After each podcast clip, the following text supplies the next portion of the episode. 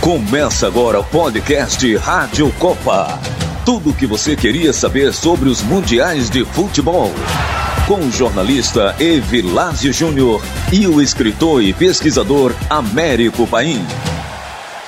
Olá a todos, seja muito bem-vinda, seja muito bem-vindo ao podcast Rádio Copa, já disponível em todos os agregadores de áudio eu sou Evilásio Júnior, estou ao lado do autor do Manual das Copas do Mundo, Américo Paim. Assine o nosso canal em sua plataforma de streaming favorita e nos siga em nossas redes sociais, arroba Rádio Copa.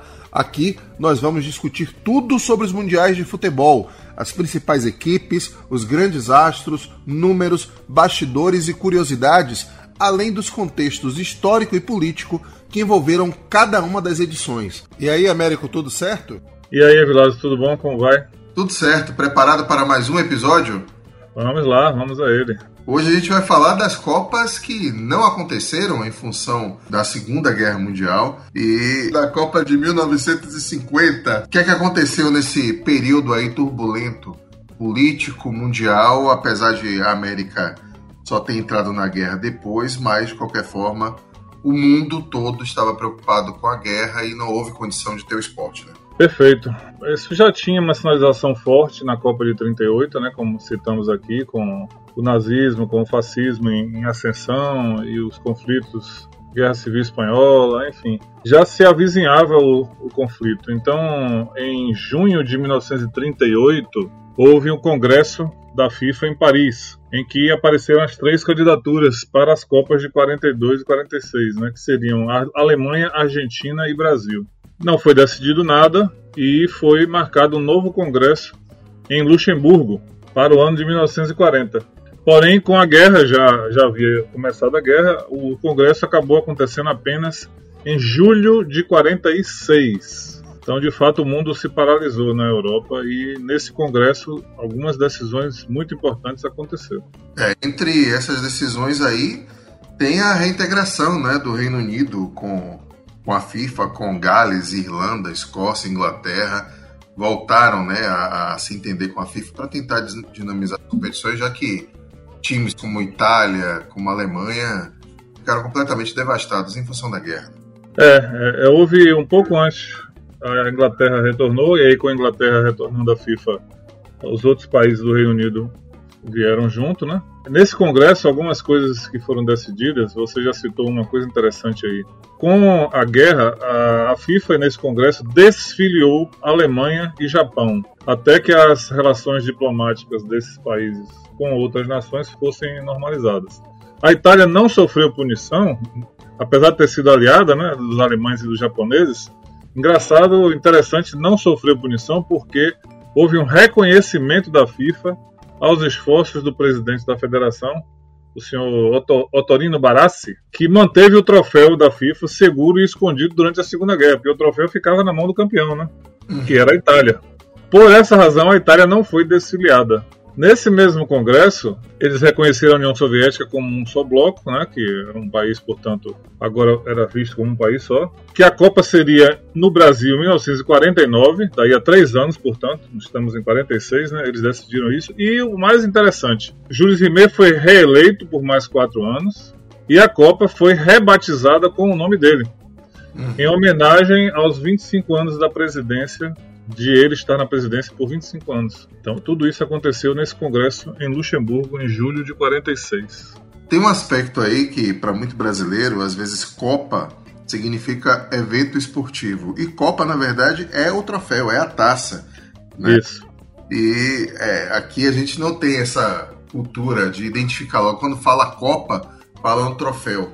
Né? É a Copa do Mundo e o próprio presidente da FIFA de então troféu com o nome dele. Essa história é interessante porque assim, não é muito legal, né? O cara ele está em, em ação, né? Está em, em, vigência a presidência dele e, e, ter o nome dele. Se ele tivesse saído, né? Não precisa nem morrer, não é isso, mas assim, se afastou, se aposentou, aí você homenageia, mas a homenagem foi feita em curso. Então, a partir de 1946, portanto, quando a Copa aconteceu em 50, já era chamada Júlio Rimet. Já pensou em 87, quando criaram a Copa União no Brasil, que o Bahia veio a ganhar em 88, inclusive? É. Para Teixeirão, Coisa Não ia pegar né? bem, né? Não, de jeito nenhum. Não ia vingar também. Agora, de qualquer forma, houve também uma candidatura da Suíça, né? Porque na guerra a Suíça ficou neutra. Não ficou nem com, com o, grupo da Alemanha, da Itália e do Japão, nem com Estados Unidos, Inglaterra, Rússia, enfim. Mas por falta de estádios, Exatamente. você não tinha um, um número de campos para o, o jogo do futebol suficiente, e aí a FIFA decidiu implementar né, a regra do rodízio, de fazer uma Copa no continente europeu e outra no continente americano, né? já que a de 38 tinha sido europeia, então a próxima seria no continente americano, no caso o Brasil, que não boicotou a Copa de 38 justamente com esse interesse, né, América? Perfeito, perfeitamente, perfeita análise. É, A Suíça, por ter permanecido em- sem, sem problemas durante a, a guerra, né, não foi, não houve destruição, não houve maiores danos físicos, então era um candidato natural, até porque para dar um suporte ao, ao Jules Rimet e a Copa não se não se perder. Entretanto, a Copa ser fora do, da Europa era uma coisa que era mais dispendiosa, mais trabalho, os países todos em crise financeira após o final da Segunda Guerra. Mas, como bem disse você, como o Brasil não boicotou em 38, estava presente e apostando que seria sede em 42, em 46 depois, foi de fato apareceu como grande favorito e acabou levando sem maiores dificuldades a condição de sede da Copa de 50, o que só foi oficializado no Congresso da FIFA de Londres em 1948 Uhum. quando a Copa foi formalmente adiada para 1950 a pedido dos países em função de mais tempo, né, para se recuperarem em função da guerra e a decisão de que aconteceria de fato no Brasil. E essa E aí- foi uma decisão que você citou até no nosso, na nossa conversa da Copa de 38. Os argentinos já, já não estavam felizes por terem sido preteridos da Copa de 38, eh, já não tinham boas relações eh, no futebol com o Brasil e, acabou, e foi decisivo isso para que a Argentina não participasse da Copa de 50 por opção. Agora tem um fato engraçado aí, pelo menos em, em alguns materiais que eu andei lendo, dizendo que o Juan Domingo Perón, que era o presidente da Argentina, foi um dos maiores apoiadores da candidatura brasileira pela boa relação dele com Getúlio Vargas. Procede isso, Américo? Eu não, não conheço essa informação, mas não acho estranho porque dois líderes populistas, né? Falar bem para poder de um esporte do povo, né? Um esporte mais popular é uma coisa que você entende como um movimento meio que natural. Alguns pesquisadores que falam isso, que um, um dos fatores determinantes, né, além de a Argentina ter tido aquele problema com a FIFA, o próprio Uruguai também já tinha sido sede, enfim, são os três países que na época tinham uma melhor estrutura para o futebol, que a Argentina é, apoiou politicamente a candidatura brasileira isso facilitou que não houvesse nenhum tipo de contenda para o evento ser feito aqui no Brasil. É, isso é, é estranho, mas por, por que acho estranho? Porque, porque a Argentina não veio então, né? Não tem muito sentido. E, e mais, mais estranho ainda, aí eu vou, vou comentar, não é.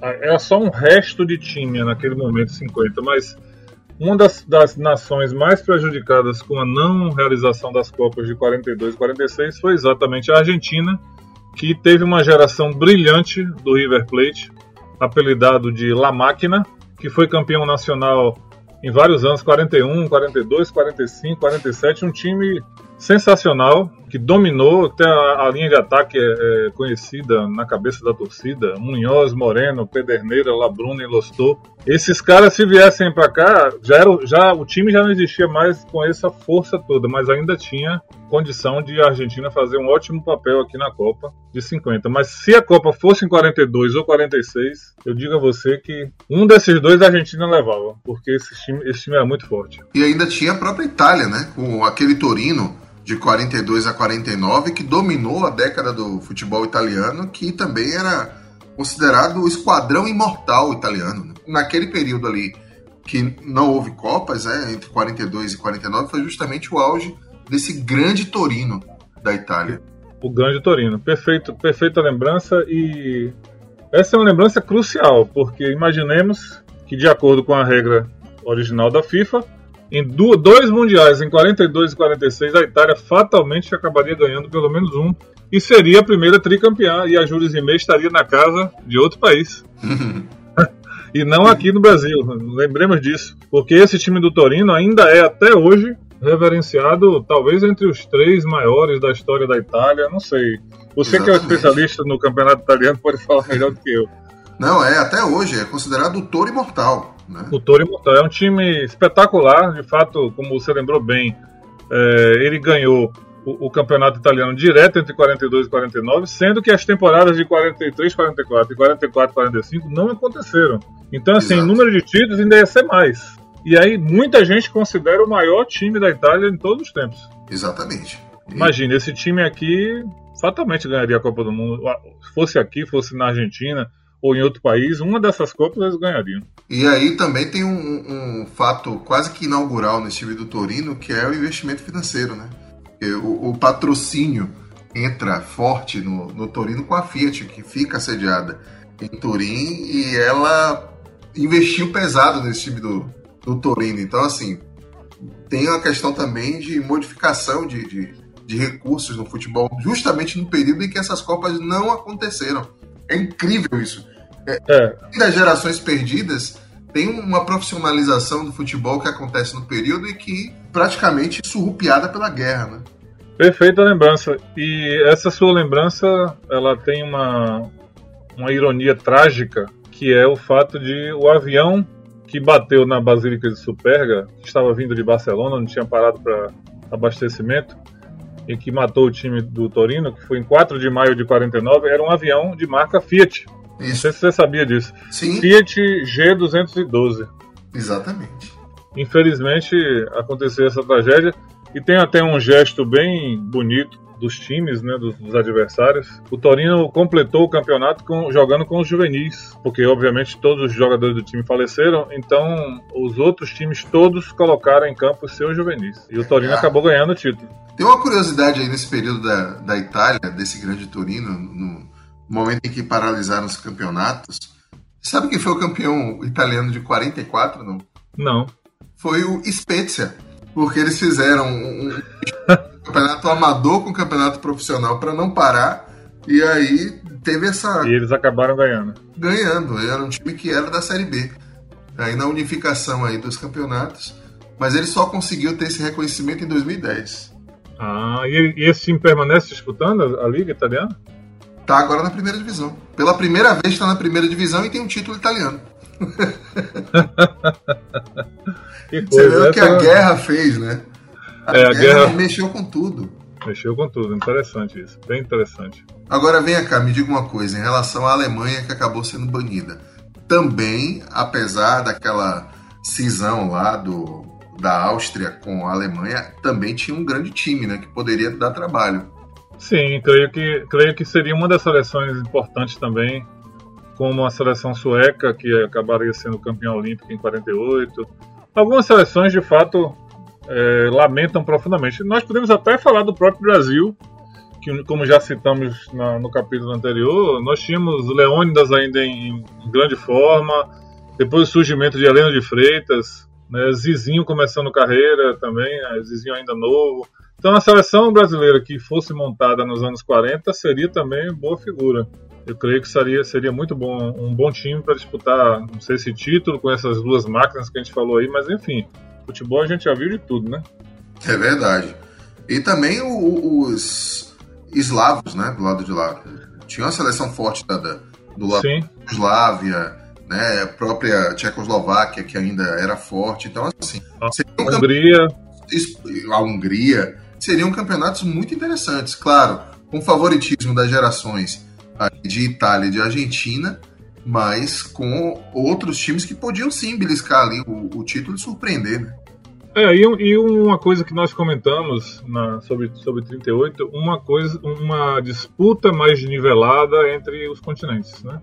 entre a América do Sul e a Europa, já de fato batendo de ombro, disputando palmo a palmo pelo título, não apenas aquele predomínio europeu dos anos 30, e sim um equilíbrio maior que começou com o Brasil em 38.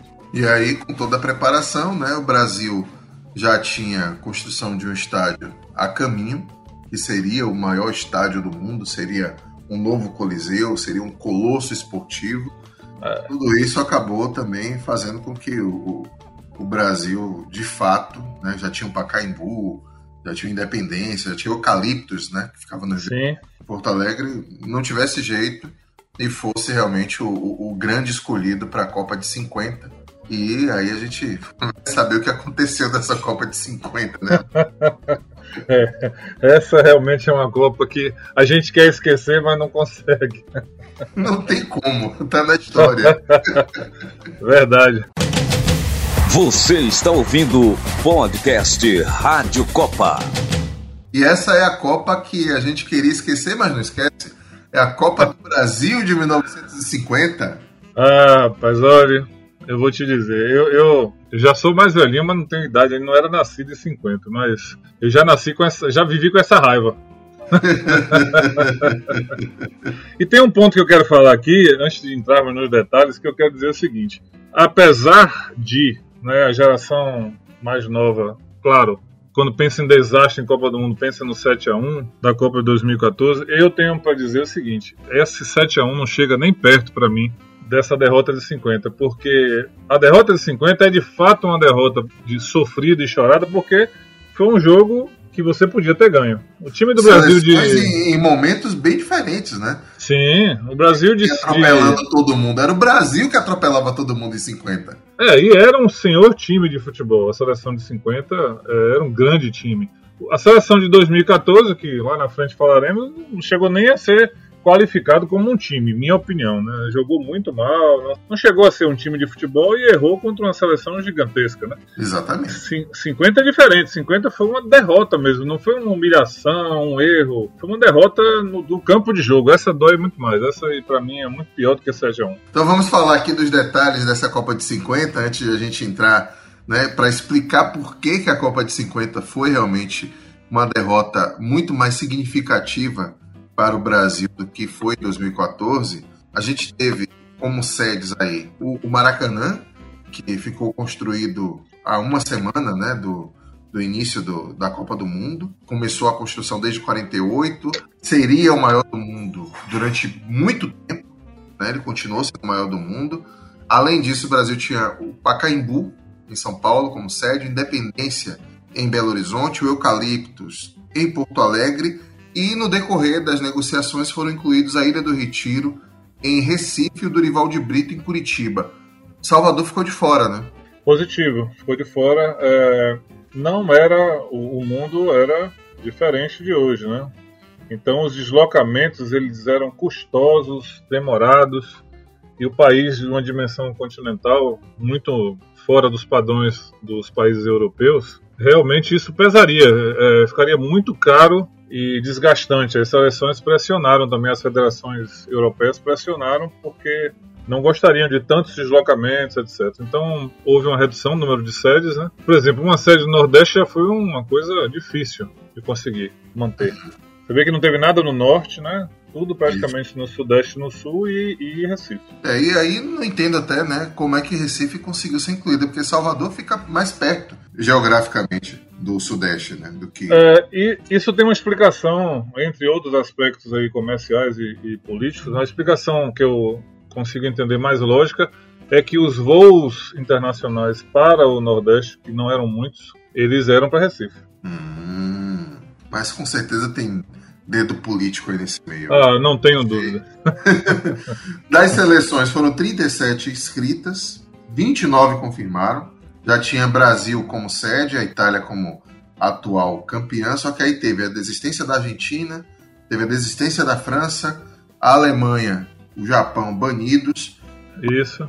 Dos 16 classificados para a Copa do Mundo, Escócia, Turquia e Índia alegaram dificuldade econômica e novamente passamos a ter uma Copa com 13 seleções apenas, América. Perfeito. É, os grupos foram formados e nesse momento de formação dos grupos ainda havia, de fato, um 16, um grupo de uma ideia de 16 seleções, mas como você citou, as desistências foram acontecendo e é, apesar dos esforços da FIFA em tentar convidar de última hora algumas seleções, ninguém aceitou.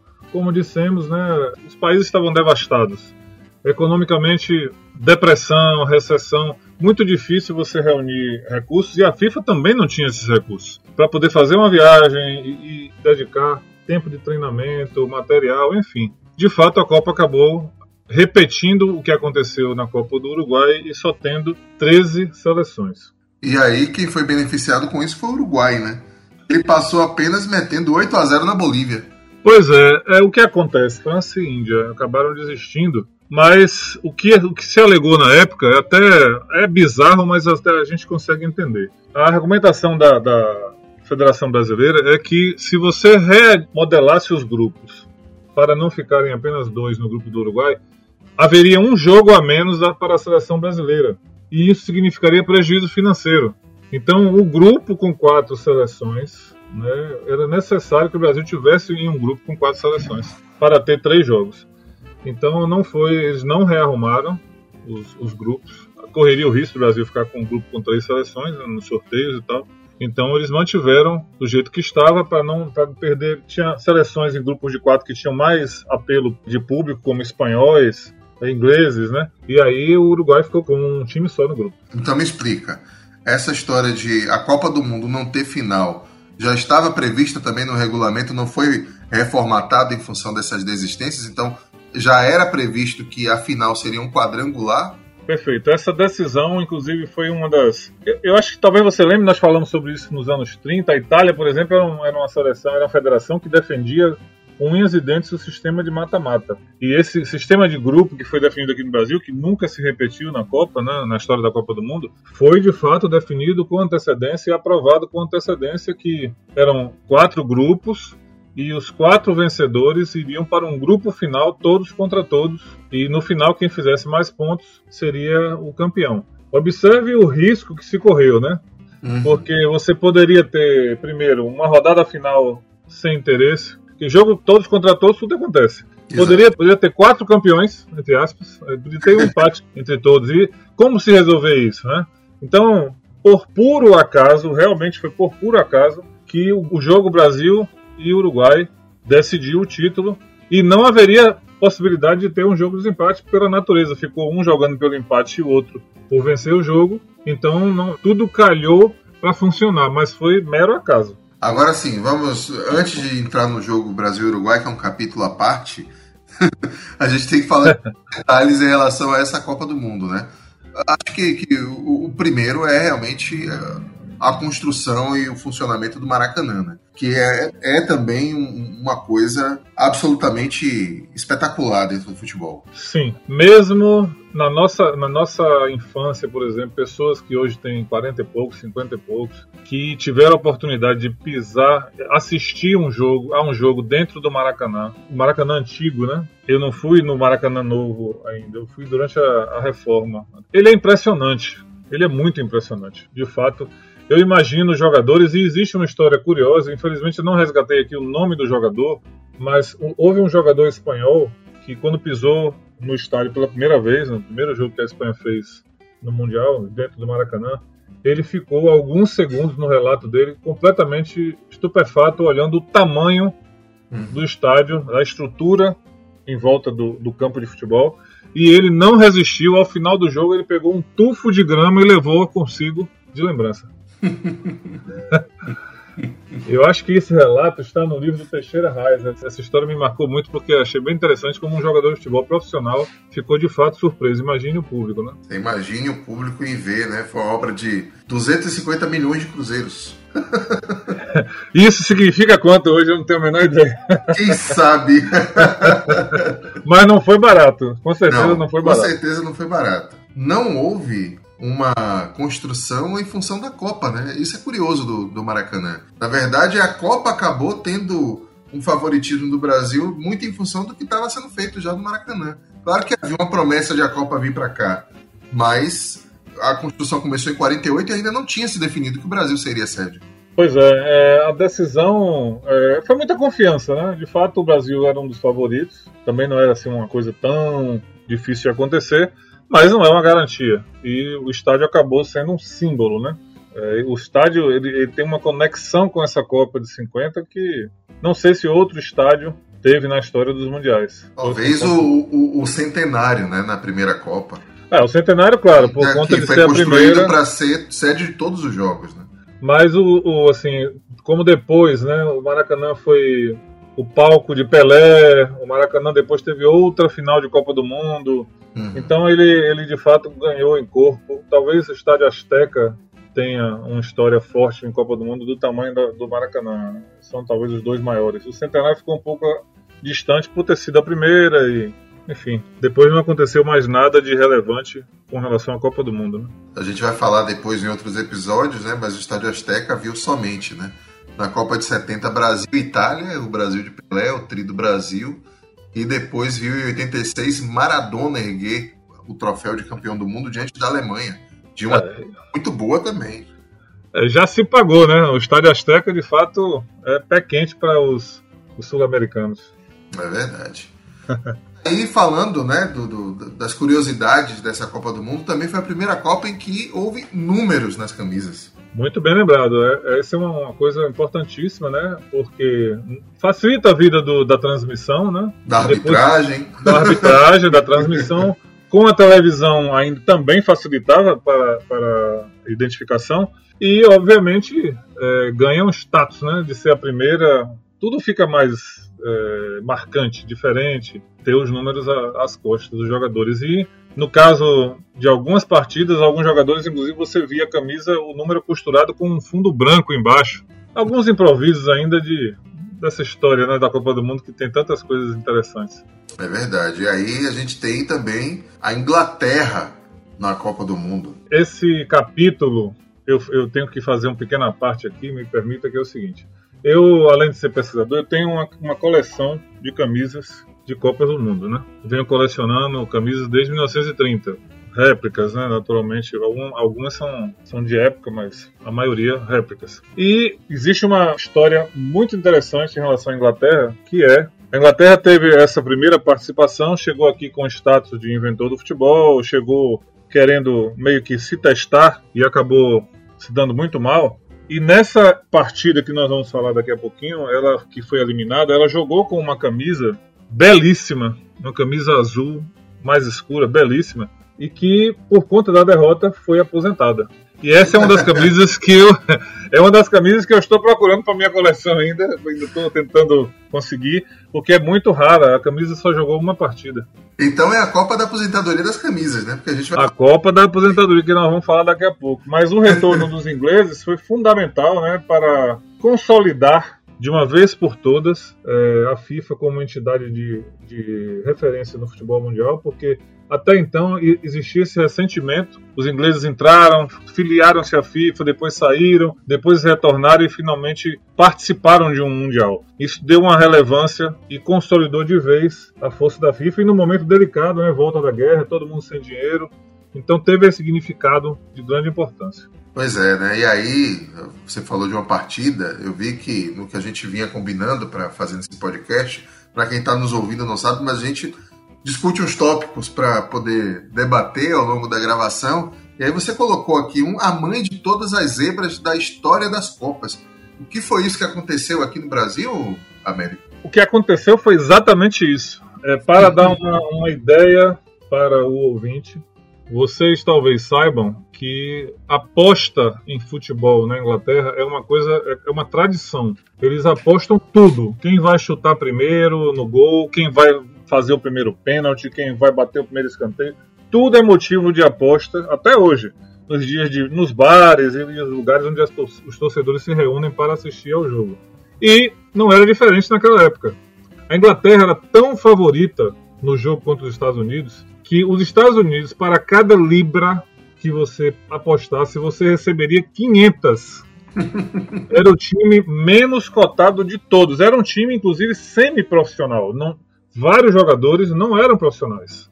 E os ingleses, completamente profissionais. Então era um jogo assim, era um cumprimento de tabela, pode se chamar como se todo mundo entende bem essa expressão. A primeira rodada os ingleses venceram o Chile e os Estados Unidos perdeu da Espanha. Então, os Estados Unidos já chegavam no jogo, obviamente, se esperava um massacre inglês para poder a decisão do grupo acontecer no terceiro jogo entre Espanha e Inglaterra no Maracanã. Com esse cenário, que era o cenário óbvio e esperado, se esperava no Estádio Independência uma grande goleada. Não foi o que aconteceu. é, os ingleses realmente massacraram o gol norte-americano o jogo todo, mas a bola não entrava, não entrava de jeito nenhum. Nós temos um filme de 2005 chamado Duelo de Campeões, já no título em português, The Game of Their Lives. Esse filme é, é recente, portanto é fácil de se conseguir assistir. Que conta é um filme norte-americano, né? Obviamente tem uma certa, tem uma romanceada na história, mas é bem o retrato do que aconteceu, mostrando o jogo Davi contra Golias. Pode fazer a comparação com tranquilidade.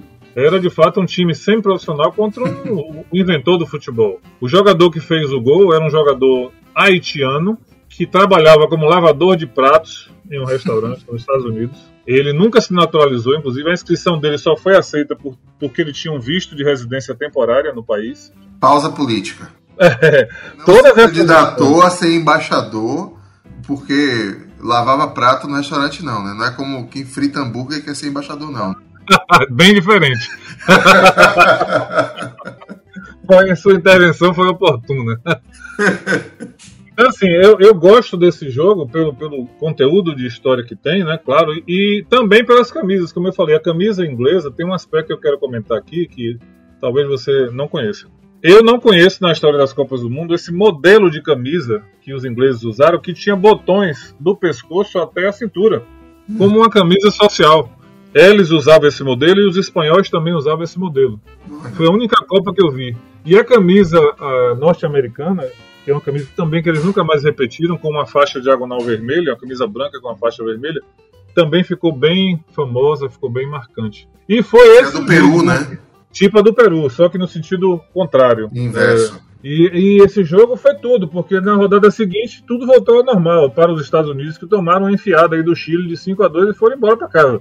então eles só fizeram, só, parece que só vieram para o Brasil para fazer esse jogo para atrapalhar a vida da Inglaterra. Atrapalhar a vida da Inglaterra. Eu recomendo Mas... muito que assistam ao filme porque vale a pena. Mas aí tem outro detalhe também, né? Acabou aliviando a zebra do Brasil na Copa de 50. Porque é.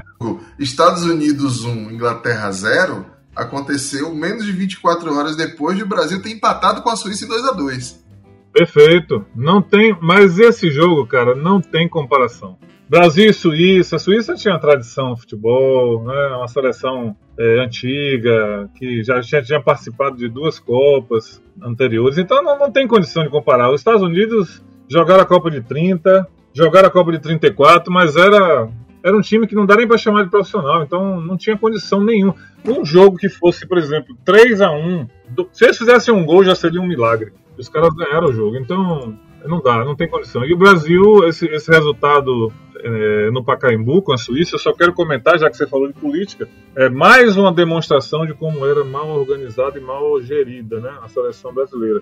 O jogo na, do Brasil com a Suíça no Pacaembu, a, a, escalação do Brasil foi modificada para atender a torcida de São Paulo. Então mudaram o, o miolo do, do time, mudaram o esquema de jogo para colocar os jogadores do São Paulo.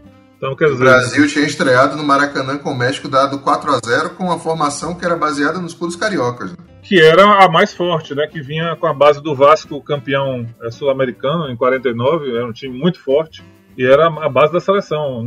Essa mudança foi só para agradar o torcedor. E o resultado foi vexame. Foi 2 a 2 e o que colocou pressão no terceiro jogo do grupo, do Brasil contra a Iugoslávia, o Brasil precisando ganhar o jogo. Se desse empate, o Brasil seria eliminado na primeira fase. Imagine, né? um regulamento feito pelo Brasil para tentar beneficiar a seleção brasileira e o Brasil ia dançar na primeira fase. Um jogo duro contra uma seleção forte, tradicional, enfim. Mas o Brasil fez um grande jogo contra a Iugoslávia e, por sorte, e conseguiu ganhar. Dia 1 de julho, 2 a 0 1 de julho. Esse, esse, jogo tem uma, tem uma coisa importante a ser comentada. Esse, essa partida Brasil e Iugoslávia, fora o peso de ser um jogo decisivo, foi o primeiro jogo na história das Copas do Mundo com mais de 100 mil pessoas no estádio. 142.429 é o número oficial do site da FIFA. E foi assim até o fim da Copa, né? Os outros, os outros três jogos que o Brasil realizou, todos com mais de 100, 100 mil pessoas no estádio. E aí você vai para uma campanha, né? O Uruguai só entrou em campo no dia 2 de julho, depois do Brasil ter completado primeira fase toda, já está classificada. Exato. E aplicou os 8 a 0 que a gente já falou aqui na Bolívia e com o desastre lá inglês diante dos Estados Unidos, acabou também que no grupo a Espanha venceu a Inglaterra por 1 a 0, a Inglaterra já cabisbaixa e passou a Espanha para para o quadrangular final, né? Então classificaram o Uruguai apenas com 8 a 0, a Espanha em um grupo cujo favorito seria até então a Inglaterra, a grande inventora do futebol, tinha todo o marketing em cima disso. O Brasil e a Suécia, né? A Suécia também merece o comentário, né? Nós já falamos aqui do que aconteceu com a seleção italiana, né? Com a perda do, dos seus principais jogadores com o desastre aéreo de Superga. Então a Itália veio à Copa do Mundo com um time é, que não era o seu ideal, né? Mas manteve, porque já estava classificada e manteve o compromisso. Os jogadores vieram de navio, tenho que citar isso, né? O trauma, o trauma foi de fato muito forte. Os jogadores vieram de navio. E, mas não jogaram contra um time qualquer. Assim, a gente não pode também desmerecer, porque a Suécia era campeã olímpica em 1948 em Londres. Então não era um time que não, não era nada, era um time forte também. Naturalmente, se jogasse contra a Itália original, talvez fosse outro destino, mas não era um jogo fácil e acabou a Suécia ganhando e se classificando porque o Paraguai não fez, não conseguiu vencer, empatou com a Suécia e perdeu da Itália e a Suécia avançou para o grupo final. Tem isso também, né? A Itália, apesar dos pesares, ainda perdeu só de 3 a 2 da Suécia e ganhou do Paraguai, que a Suécia não conseguiu vencer. Exatamente. Então, para você ver que como a geração italiana, se viesse a geração original, ia ser de fato uma das favoritas. E aí vamos ao grupo final. O Uruguai classificado com apenas um jogo.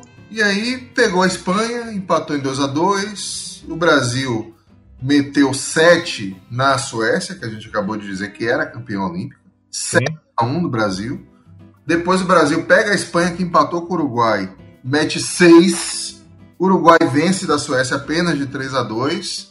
Desenhava-se aí para um, um, favoritismo absoluto da seleção que fez mais de 20 gols em uma Copa, né? Perfeito. Boa, excelente observação. Eu queria fazer, falar sobre isso agora, aproveitando as goleadas. Né? Primeiro, eu quero citar que o Uruguai, é, esse é um comentário interessante porque o Uruguai contra a Espanha na primeira rodada, ele saiu na frente, a Espanha virou primeiro tempo. E aí o Uruguai empatou no segundo aos 28 minutos. Esse jogo foi no Pacaembu. O Brasil mudou a tabela para jogar todas as partidas do grupo final no Rio de Janeiro. Eu quero fazer esse comentário porque tudo foi feito para que o Brasil tivesse as melhores condições possíveis para ganhar o campeonato. Né? Claro que Rio-São Paulo não é uma distância tão grande, os, os, outros jogos do grupo foram em São Paulo, no Pacaembu, mas o Uruguai penou contra a Espanha, como você já disse. O jogo do Brasil contra a Suécia, o 7 a 1 ele merece o comentário que foi o único jogo em que um brasileiro marcou quatro gols na Copa do Mundo. É, o Ademir de Menezes fez quatro gols nesse jogo. Foi a única vez que um jogador brasileiro fez quatro gols em uma partida de Copa. Uhum. E ainda é a maior goleada que o Brasil aplicou em Copas do Mundo. Curiosamente, Nossa. é o placar da maior goleada que o Brasil sofreu. Que o Brasil sofreria. e no Brasil também, de novo, né? Jogando Exatamente. no Brasil. Na segunda rodada, o Brasil deu 6 a 1 na Espanha e o Uruguai é, virou o jogo contra a Suécia no Pacaembu. Ele novamente ele terminou o primeiro tempo perdendo de 2 a 1 igual o jogo com a Espanha. Empatou com 32 minutos e o gol da vitória veio aos 40 do segundo tempo. Eu quero, eu quero é, deixar isso assim bem, chamar bem atenção para isso, porque esse gol foi o gol que deu a possibilidade de o Uruguai ser campeão na última rodada. É, do jogo Suécia e Espanha ser um jogo morto, né? Exatamente. Se o jogo entre Uruguai e Suécia acabasse em 2 a 2 por exemplo, como estava, o Uruguai chegaria tendo que vencer o Brasil e provocar uma partida extra. Exatamente. Então esse gol a 5 minutos do final foi crucial. E aí mostrando, né, é crônica de uma tragédia anunciada. Isso mostra também o poder de superação do Uruguai, de rever situações adversas dentro de um próprio jogo. E a gente vê isso hoje em dia com algumas equipes do, do futebol, até o Esporte Clube Bahia, que é seu clube do coração, Sim. que tem essa questão de, de virar jogos aparentemente impossíveis no final do jogo. Esse Exatamente. 50 tinha essa característica. Muito bem observado. É, se você te, quiser ser bem preciso, você vai ver que contra a Espanha o Uruguai esteve atrás do placar por uma vez, contra a Suécia esteve duas vezes e contra o Brasil na final uma vez. Então foram quatro é, viradas, quatro viradas, né? É, durante um turno final valendo a Copa do Mundo. Então isso mostra o valor da seleção. A garra, o brilho uruguaios foram fundamentais. Não, e até falando em, em, qualidade também, né? Você tinha o Maspoli, você tinha o El Jefe, que é o, o Varela, você tinha o, o Miguel, o próprio Di, que foi o, o, quem sacramentou a tragédia brasileira. Sim. E, e tinha o, o Scafino, né? Ah, Schiaffino, craque, que foi que brilhou na, na, Itália depois, né? Exatamente, era, futebol, era no futebol italiano. Time. Era um grande, era um grande time. E, e, depois de ler tanto sobre esse, essa Copa, esses jogos, assim, é, esses jogadores se conheciam, né? Jogavam muito entre si, os brasileiros e os uruguaios. Então, não foi uma surpresa. Foi um jogo que deu um lado, podia ter dado outro. Você está ouvindo o podcast Rádio Copa.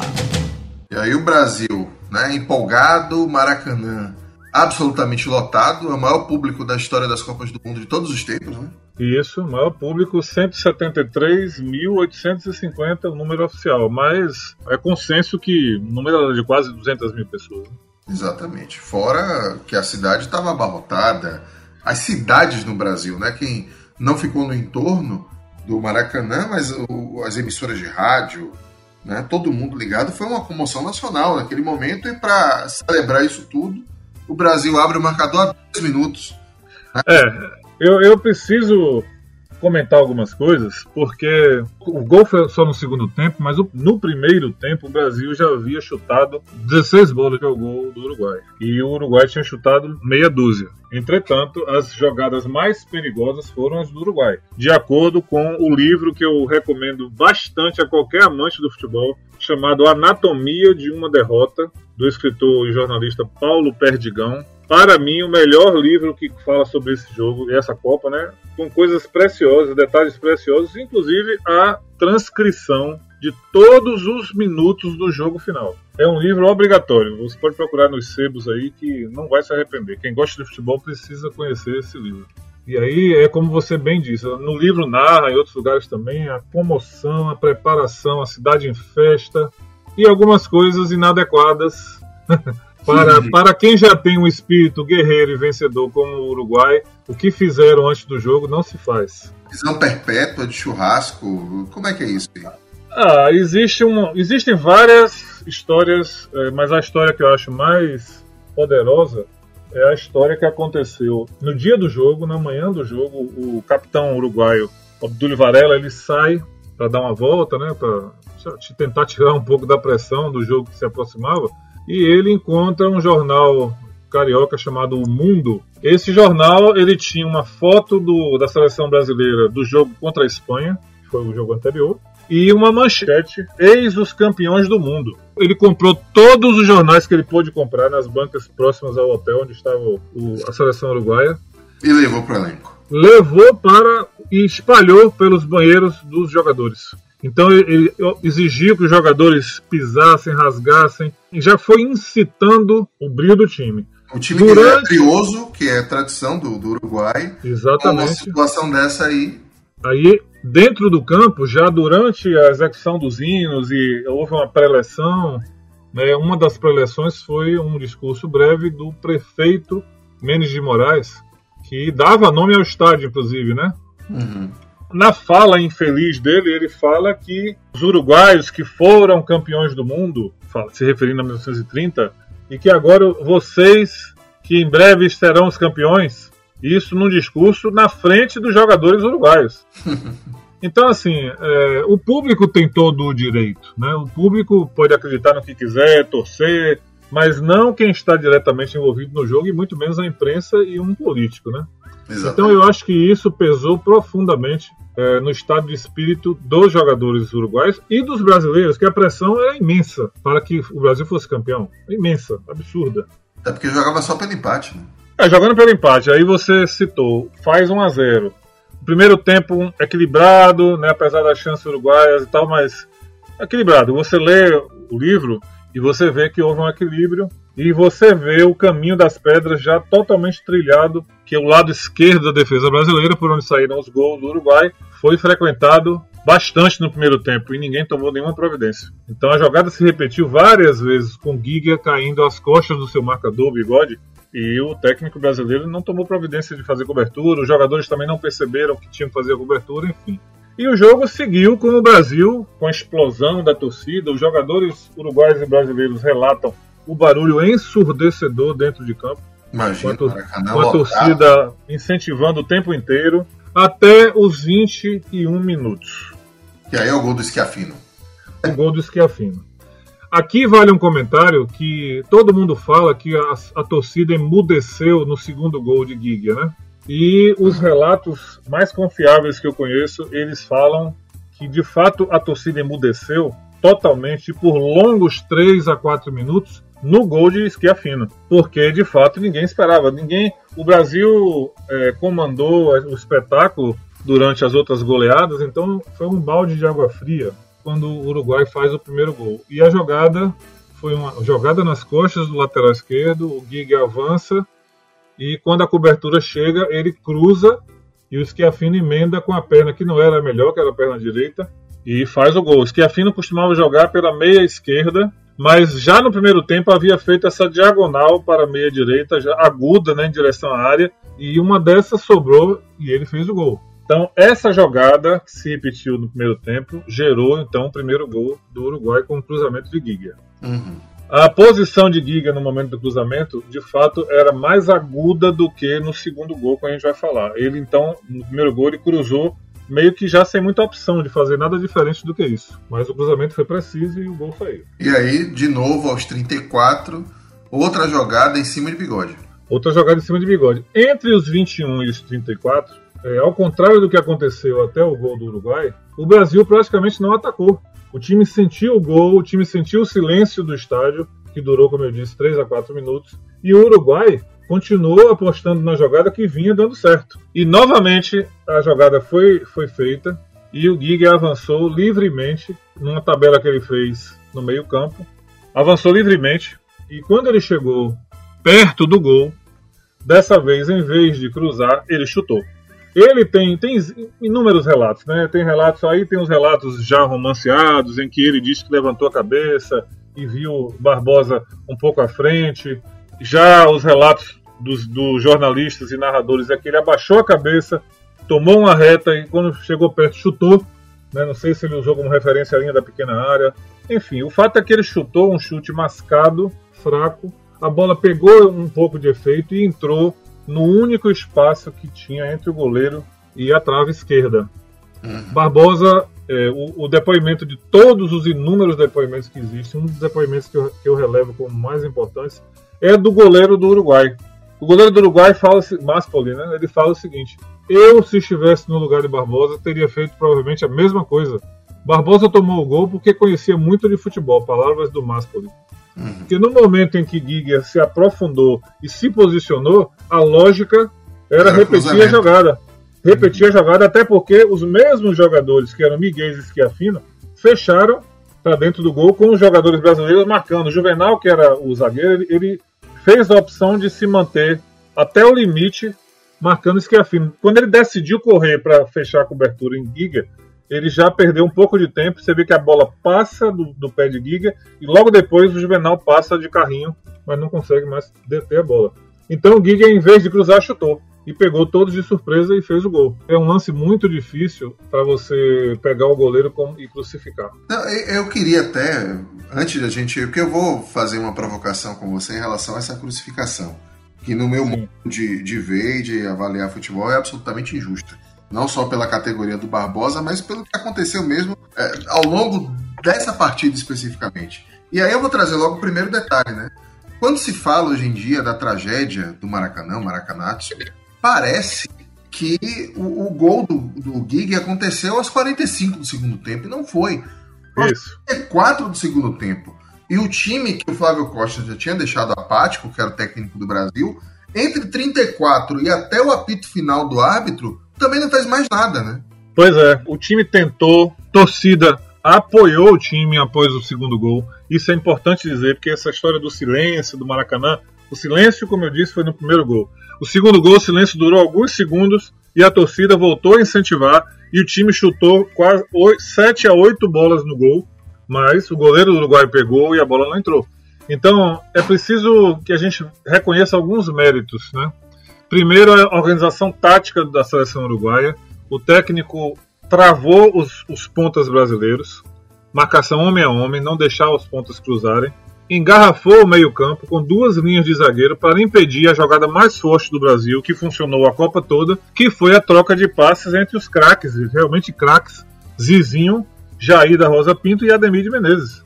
Exatamente. O Uruguai bloqueou essa jogada, então dificultou bastante, porque quando você bloqueia as pontas, o jogo converge para o meio, e no meio tinha quatro a cinco jogadores do Uruguai, ou seis jogadores do Uruguai, contra três brasileiros.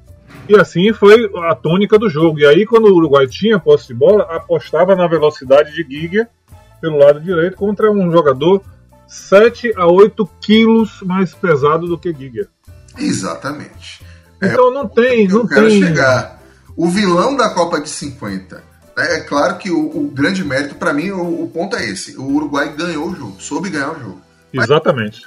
Foi eleger né, o, o maior responsável pela derrota pelo lado brasileiro, aí você tem como candidatos, né? além do Barbosa, que foi o, o cara escolhido para ser crucificado, que era o goleiro do Brasil. Mas você tem o Flávio Costa, que era o técnico, que, que demorou a, a reagir, que fez um, um, período apático depois de levar o primeiro gol, quase que querendo levar o jogo no 1 a 1 que daria o título à, à equipe brasileira até o final. E tem, para mim, claramente o Bigode, que foi o cara que não conseguia de jeito nenhum marcar o Gig, e aí o Uruguai apostou justamente nessa lentidão do Bigode e abusou de usar a ala esquerda do Brasil para fazer os ataques dele e conseguiu dois gols exatamente assim. Perfeitamente. Aquela velha história, você pode ensaiar várias jogadas, você, você tem, com a repetição, você tem muito mais chance de conseguir sucesso. Eles fizeram várias investidas, todas elas pelo lado esquerdo da, da defesa brasileira, e duas deram certo. E, e, e, outra coisa, o único chute de Giga ao gol foi o do gol. No, no, jogo inteiro. O Brasil fez 30 chutes a gol, o Uruguai fez 12. Só que o Uruguai defendeu 10 bolas dentro do gol, o Brasil só duas. Uhum. Barbosa só fez duas defesas importantes no jogo. Nos chutes a gol ele não pegou, os, gols que entraram ele não tocou na bola. Até dizem isso, tá, que ele raspou. Não, de fato ele não tocou na bola nem no primeiro nem no segundo gol. E para mim, eu vou, eu não vou ficar em cima do muro, vou escolher o meu vilão aí. o meu vilão foi o Flávio Costa. E não apenas por a questão tática, porque ficou bem claro o desenho tático, mas porque ele, em várias entrevistas pós Copa do Mundo, ele mostra que ele percebeu a jogada uruguaia do ataque. E não fez, não nada. fez nada para mexer.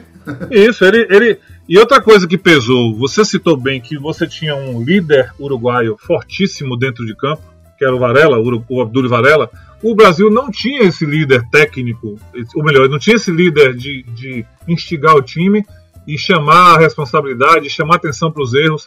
O Brasil tinha vários jogadores muito bons, mas não tinha um líder destacado. O capitão brasileiro, que era, que era o Augusto, era um, era um militar. Ele era o capitão porque ele era um militar, tinha experiência de comando só.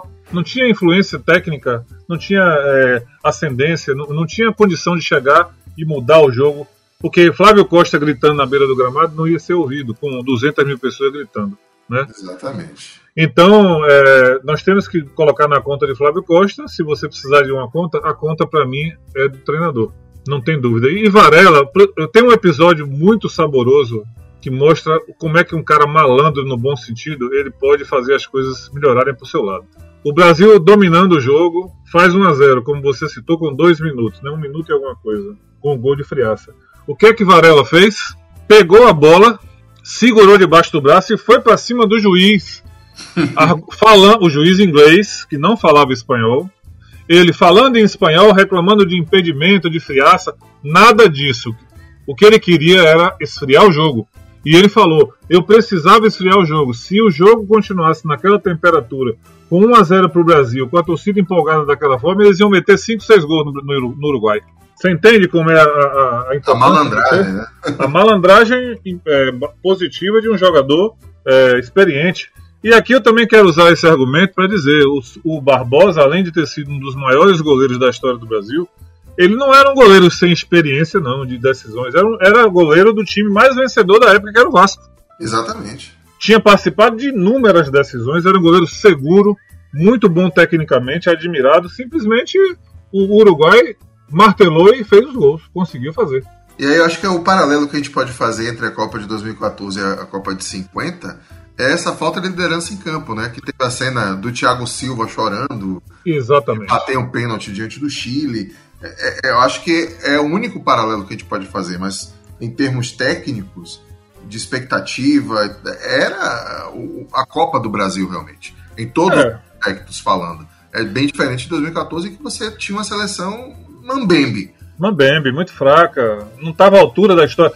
Repare, a, a, pressão poderia até ser parecida, porque em 2014 o Brasil tinha cinco títulos nas costas.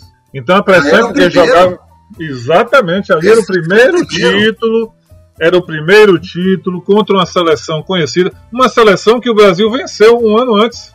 Esses mesmos jogadores aí se enfrentaram e o Brasil venceu. E venceu em Montevideo, e venceu no Brasil, e o Uruguai também venceu no Brasil. Então era comum jogar, os jogadores se conheciam, não tinha mistério ali todo mundo sabia. E, o Uruguai foi, foi inteligente e humilde. O Uruguai segurou o ataque do Brasil. Porque se o Uruguai jogasse abertamente, como jogou contra a Suécia e a Espanha, ia tomar gol. Era o que o Varela falou, né? Ia levar 5, 6 com aquela pressão da arquibancada ainda. Como você citou também já na nossa conversa aqui, esse Brasil de 50 é uma das quatro seleções que marcaram mais de 20 gols em Copas do Mundo. 20 ou mais gols em Copas do Mundo. Então, era um time de ataque muito poderoso com um jogador que era o ídolo de Pelé, Zizinho. Exatamente. Um grande craque. Mas eu lhe pergunto, é fácil falar de longe, mas eu lhe pergunto, imagine que você, Avilás, está sentado no Banco do Brasil, você tem um lateral esquerdo 8 quilos mais pesado que um ponta direita, voando. Uma, uma flecha. Você precisa de uma cobertura. Ou coloca outro jogador mais leve, ou você precisa de uma cobertura. Não é isso? Ah, você, você, como treinador, tem que usar suas armas, né? Foi o que o Uruguai fez. Uma defesa sólida e um contra-ataque mortal com jogadores de muita qualidade, como você já citou, Miguel, Schiafino, Pérez e, e, todos esses jogadores que fizeram a diferença. Exatamente. E do outro lado, o Maspoli também era um grande goleiro. Um e grande goleiro, um grande goleiro. É defendido não é azar do Brasil. Né? Não, tá ali para isso. Exatamente. Goleiro tá para defender. E aí o fato é que, depois do Maracanatsu, né, o, o Brasil, a imprensa principalmente, escolheu Barbosa para Cristo. Barbosa sofreu até o fim da vida. Né, um problema sério em função Sim. disso. E, na prática, quem foi guilhotinada foi a camisa branca. Ela que foi a grande responsável, né? Foi o azar da camisa branca do Brasil. pois é. Interessante isso. É, a camisa, de fato, foi aposentada porque ficou associada fortemente à derrota, que é um absurdo, né? Mas é fato, é, é, o Brasil mudou, foi feito um concurso nacional e em 1953 a camisa passou a ser a camisa que nós conhecemos hoje, a amarela com a gola e punhos verdes e, e o número verde também. Aí vale um comentário também interessante, que eu não sei se você conhece essa história. A seleção uruguaia, ela foi, até hoje é na história das Copas do Mundo, a única campeã do mundo sem escudos. É porque ela foi campeã em 30 sem escudo, nós já falamos aqui. Isso. E nessa Copa de 50, a camisa do Uruguai não tinha escudo. Então, o Uruguai, quando jogou sem escudo, foi campeão. E também interessante citar que é a seleção que foi campeã do mundo jogando menos partidas, né? Além de ter jogado quatro partidas em 1930, só jogou quatro partidas em 1950 e as duas Copas só tiveram 13 seleções. Quem gosta de coincidência é um prato cheio. É, pro Zagalo 13 aí, então. pois é, você falou. É, a camisa foi aposentada e Barbosa foi é, responsabilizado por toda a vida dele. Tem uma frase dele que ele falou em 1990. Ele disse que a, a pena máxima para o crime no Brasil era 30 anos e que a pena dele já tinha 40. Nossa. É triste isso. Exato.